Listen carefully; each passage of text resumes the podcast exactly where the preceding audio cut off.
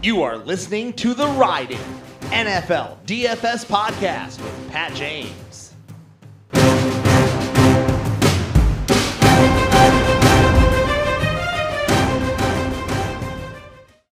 Welcome, everybody, to a Saturday morning edition. Very bright and early Saturday morning here on the East Coast. You can probably hear it in my voice. I'm only about six sips into my coffee. Came right down to the, you know, the den ish area to record this week 14 podcast. But I have to first apologize for not getting a week 13 lineup review and Monday night showdown podcast out to you. Monday was out of control hectic. Tuesday was out of control hectic uh, for me. And then by that point, I said I'll just do it as a quick recap to the start of the week 14 podcast. I know half the reason that you guys listen to the lineup cash game thought process podcast anyway is to get the Monday night showdown thoughts. So at that point, you know, I figured just a few minutes to start this podcast would suffice. It was the first week 13 was the first time all season that I made two cash lineups. What it came down to was uh, a few things, but first and foremost, Sony Michel status being up in the air. I knew if Sony Michel was the lead back, he was an absolute must at 4 3, but I, unlike some other people, were pessimistic that Darrell Henderson would not be involved in the game plan. So I split my lineups. I kind of hedged myself a little bit. Uh, the lineup that had Sony Michel was a really duped lineup. Um, it had Jonathan Taylor, Chris Godwin, Sony Michel. It went for like 174 and change. It was, you know, when you look at the double ups, it was like there was a million other people in the double up that had that lineup. It was, you know, a pretty straightforward, you know, if you were using an optimizer or just locking in the quote unquote best plays of the week, it was pretty easy to land on that lineup. The other lineup that I had scored 154 and did not do so hot. Took combined, they won 53% of head to heads on the week. The 154 lineup had Brandon Aiyuk, which was a which was a mistake. It didn't have Chris Godwin. I went Hunter Renfrow. Instead, uh, had the Miami defense, but it did have Elijah Mitchell, who underperformed.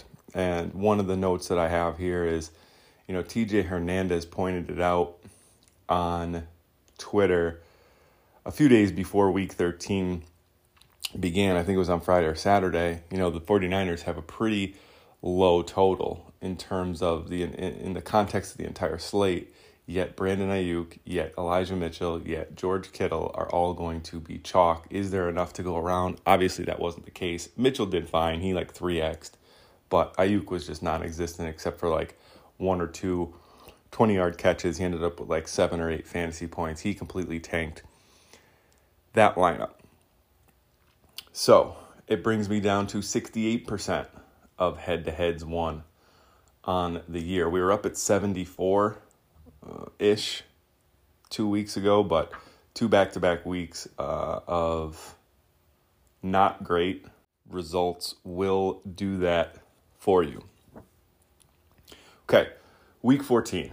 Uh, half the reason that I am doing this podcast a little bit late into the week is because there was a good amount of news that we needed to hear. Like I, I sat down on Thursday and I thought, you know, there's just so many ifs, ands, or buts that I'm going to have to say on this podcast that it, you know, the information probably isn't even going to be worthwhile. So it's Saturday. We have a little bit more of a clear picture at quarterback. Taysom Hill. He's going to hit every optimal, right? There are some issues, right? He's got a partially torn plantar fascia. He has a mallet finger. I, I mean, I'm I'm I'll be 100% honest. I've only heard the term mallet finger this year between him and Russ, but reading reports, he's got to throw the ball differently. His spirals aren't as tight. Luckily for Taysom Hill, we are not rostering him for his throwing ability. We're rostering him because he can go for 100 yards and two touchdowns on the ground, which he basically did last week. So I do like Taysom Hill, um, more so than Cam. I think Cam's a good tournament play. Obviously, everybody just is, just hates Cam because of what happened a few weeks ago. He was chalking cash, threw like six interceptions, got like four DK points. Um, but I think uh, he and DJ Moore uh, are not a bad low owned tournament option. I don't think I can get to Cam and Cash. Uh, it's going to be Taysom for me uh, if I pay down, or or Taylor Heinicke. Uh, he has a pretty solid matchup against the Cowboys. They've looked pretty good. The only problem with Heinicke is he has been really hitting his median projection every week. Um, the rushing hasn't been there. They've really been giving Antonio Gibson most of the goal line work. Uh, so, you know, that rushing upside for Heinicke, which is really what makes his ceiling pop, hasn't been there. If you're paying up, obviously, I think Josh Allen against the Bucs pass funnel is going to be a pretty solid spot. Um, Dak, you know, here's the thing: the football team's been playing pretty good defense recently, so I don't know if I love Dak, but I do really like uh, Russ in tournaments this week. I think against the Texans, Russ and Lockett or DK with a run back of Brandin Cooks, who now gets Davis Mills back, who he has flourished under, right? We thought Tyrod was going to be good for Brandin Cooks. It's actually Davis Mills who produces Brandin Cooks' biggest games. So, yeah, I mean, quarterbacks, I mean, I'm pretty set on Taysom. I know that it is a little bit risky because he's a little banged up. He might not be throwing the ball perfect. But, however, against the Jets, I just think the upside for him to run and have another 100 yard and multiple score game on the ground. Plus, you know, even and then if he tacks on 201 touchdown through the air, it just makes his floor and ceiling combination hard to pass up on this slate. Um, at running back, I think at the top there really isn't much. Obviously, Ekeler, he's getting all the high value touches that we like. He's getting touches at the goal line, right? When they're inside the five, they're handing the ball off to him. They're not bringing in Justin Jackson. They're not bringing in Larry Rountree for the most part. They are letting Ekeler kind of be that lead back. He's also getting a ton of targets. He has like five or six catches in every game uh, over the last month or so. And they're beat up uh, at receiver. So I think this game they could lean a bit on Austin Ekeler out of the backfield and maybe just run a little bit more. So he is a great pay up option. Obviously, Uncle Lenny. Listen, I don't love playing Leonard Fournette at 7.4K. However, I mean, Brady is, it's not even about the rushing ability, right? Because the Bills have a pretty solid run defense. Brady is just peppering him with targets. He's basically like James White uh, to Tom Brady these days. He, if you look at the usage out of the backfield, six, seven, eight, nine targets a game for Lenny White. Excuse me. little combo of James White and Leonard Fournette there for Leonard Fournette. So I really like Leonard Fournette. I think I don't know if it's possible to get both of them in your lineup. Um, so like the other pay up guy is Mixon. He worries me. He's sick. He hasn't practiced. I mean, I know that doesn't really mean much when guys are sick. Oftentimes they just absolutely explode uh, because it's not like it's an ankle. It's not really hindering them on game day if they are, you know, if they're fully healthy and not sick anymore. But I think I, I would go Ekeler over Mixon, Lenny over Mixon as well. I think you can get them both in your lineup, but uh, I don't know if I will get there, to be honest. But yeah, Lenny for sure is a solid play if you can't get up to Ekeler. Then we have a few 6K backs, right? So Antonio Gibson, even if JD McKissic returns, I think the workload for, I mean, Gibson has, has almost 28 touches a game since the Redskins. Ah, there it is. The obligatory misstep on the Washington football team name. Apologies. Uh, the the football team's bye in week nine. Antonio Gibson has 28 touches per game since their bye. So I think, you know, he's just, I don't know if he's going to get that work. Maybe he sees a few less targets, but, you know, 20 carries, five targets, well within the uh, range of outcomes for Gibson this week against the Cowboys. Josh Jacobs. We have to see what the status of Jalen Richard is coming into this game. Um, if he's not playing, and Jacobs is kind of the only guy out there. I'm really into Josh Jacobs this week. Never did I think I would say that. However, look, since they fired Gruden, he's getting targets. Look at his, like if you came into this season and told me Leonard Fournette and Josh Jacobs would be getting peppered with targets coming down the stretch here, wouldn't have believed you. But Jacobs has like five targets a game since Gruden has been fired.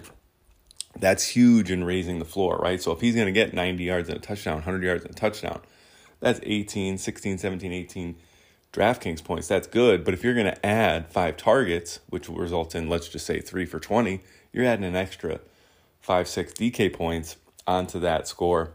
That's really, uh, you know, what makes Jacobs a great point per dollar play. Then we have the issue of the cheap backs in San Francisco and now in Detroit. So obviously my favorite is my favorites are JaMycal Hasty and Godwin. Igwebuike. Hopefully I said his name right. You probably hear my dog. Uh, he has risen. He's usually the second one up. It's it's already it's only about I think it's about six a.m. at this point and uh, you know everybody's asleep. This is the only time I can get anything done. So I'm up early on a Saturday. I could hear the dog's nails above me uh, in what is our kitchen. So if you hear a little crick crack scritch scratch, uh, that's the good boy upstairs. Anyway, so obviously I think you guys have the common sense enough to realize of these four guys who is going to be the best play, right? So obviously I think if We'll have to see about Jeff Wilson's status, the way he's trending on Sunday. If he is out, obviously JaMycal Hasty is going to be a very chalky, good point per dollar play. If Jeff Wilson is in, you know, then it becomes who, are we rostering between Godwin, Igwebuike? I, I think Jermar Jefferson's off the table. I don't think he's going to see as many touches as Godwin. So I think it's either Godwin or Hasty if I'm being completely honest, we'll have to see how that shakes out on Sunday. The other thing that we have to see how it shakes out on Sunday is the Los Angeles Chargers receivers. As of right now, it looks like Mike Williams is going to play. He's been testing negative because he's vaccinated despite you know coming in close contact with Keenan Allen.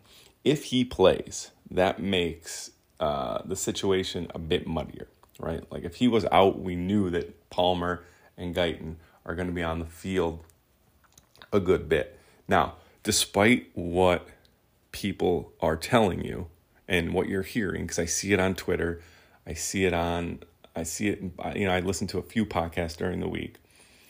People are speaking with the confidence that they shouldn't have, right? I hear things like, well, Jalen Guyton is going to just run deep routes. Josh Palmer is going to be Keenan Allen. Then I hear things like, "Well, Guyton's the man to have." You're overthinking it. Then I then I hear KJ Hill's going to play in the slot and catch all of Keenan Allen's passes. I don't think anyone is is hundred percent certain. I know no one is hundred percent certain on exactly what's going to happen in the Chargers offense this Sunday. The best we can do is take our best guess but honestly, I am personally torn with what is going to happen if Mike Williams is active. I could see Mike Williams, Jalen Guyton, and then multiple tight end sets for most of the game, to be honest with you. A lot of running, a lot of hitting uh, Donald Parham, a lot of hitting Jared Cook, a lot of hitting Stephen Anderson. And, you know, you play Josh Palmer, and he doesn't even see the field as much as you would have liked, right? Or you play KJ Hill because you hear he's going to run, he's going to essentially be Keenan Allen and he plays 30% of snaps and gets four targets. You don't.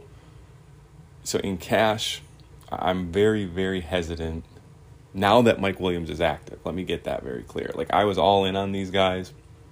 They're even going to be in my Core 4 article before I edit it. If Mike Williams and Keenan Allen were both going to be inactive, but it looks like Mike Williams will be active. So we'll have to, I mean, with the running back value that could open up here with Hasty or Godwin Igwebuike, here's the thing. I would much rather have a cheap running back who I know is going to see 15 to 15 touches out of the backfield, a couple targets, than, you know, Josh Palmer, who God knows how many times he's going to get target or be at, even be on the field with Mike Williams being active. So that's the way I'm leaning personally. I'm not ruling out playing a Chargers cheap punt wide receiver, but with Mike Williams in, it's looking iffy for me, right? If I love my lineup, I have 3,400 left. Maybe I'll throw Jalen Guyton in there because obviously their medium projections are higher this week. Without Keenan Allen, they're getting 14 targets. However, we just can't reasonably predict, like we can with running backs, where the volume is going to go with a missing receiver.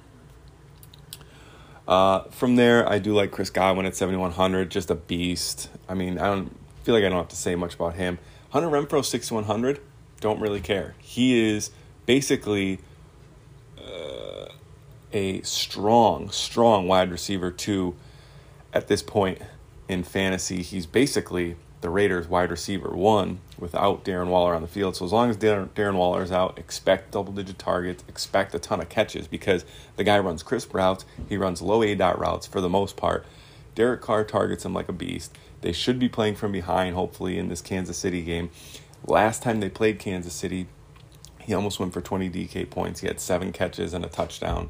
So I really think that Renfrow is a solid play as well. Obviously, we have the the cheap Chargers receivers. Uh, DJ Moore is in play, 6,200. Cam loves to target DJ Moore. And especially without Christian, Christian McCaffrey there, you know, less reliance on dumping off to running backs. Usually DJ Moore will work in on those short routes. I did mention Brandin Cooks before. I like him at 5,700 with Davis Mills back. Davis Mills has, has peppered him with like 13 and 14 targets in some games. I do like Brandin Cooks for for tournaments, there are some wide receivers that I think are going to be somewhat lower owned, but I think are going to be really, really good plays. Obviously, Tyreek Hill, but then also the Seattle receivers, Lockett, Metcalf. Their prices have come down. They haven't done too much. Houston could be a get right spot for them, especially with Russ looking like that finger is somewhat back to normal. And then obviously Stefon Diggs. I think in that game, it's going to be very hard for guys to, for players to stack up the Bucs and the Bills because they're just really, really priced up. So I like stacking that game and then getting to some cheaper paydowns that aren't the chalk, right? So if you're stacking Bucs Bills, try to get onto cheaper players that aren't the chalk, right? So like if you're stacking Bucs Bills, playing a, a Chargers receiver that's going to be like 14% owned, 18% owned in a tournament probably isn't the way to go. Um, maybe find someone else at 4K or 3500 that you like instead. At tight end, um, Austin Hooper is going to be the only Brown available. It looks like a tight end that obviously skyrockets his point per dollar play. Gerald Everett's been seeing a ton of targets as well, so I like Gerald Everett. Jared Cook right? So I think Jared Cook is a really good pivot in tournaments off of the Chargers wide receiver chalk. Um, I wouldn't even mind playing him in cash, but that's a little thin. But I do think playing Jared Cook in tournaments, right? Jared Cook is the one that catches two touchdowns, and Palmer and Guyton fail.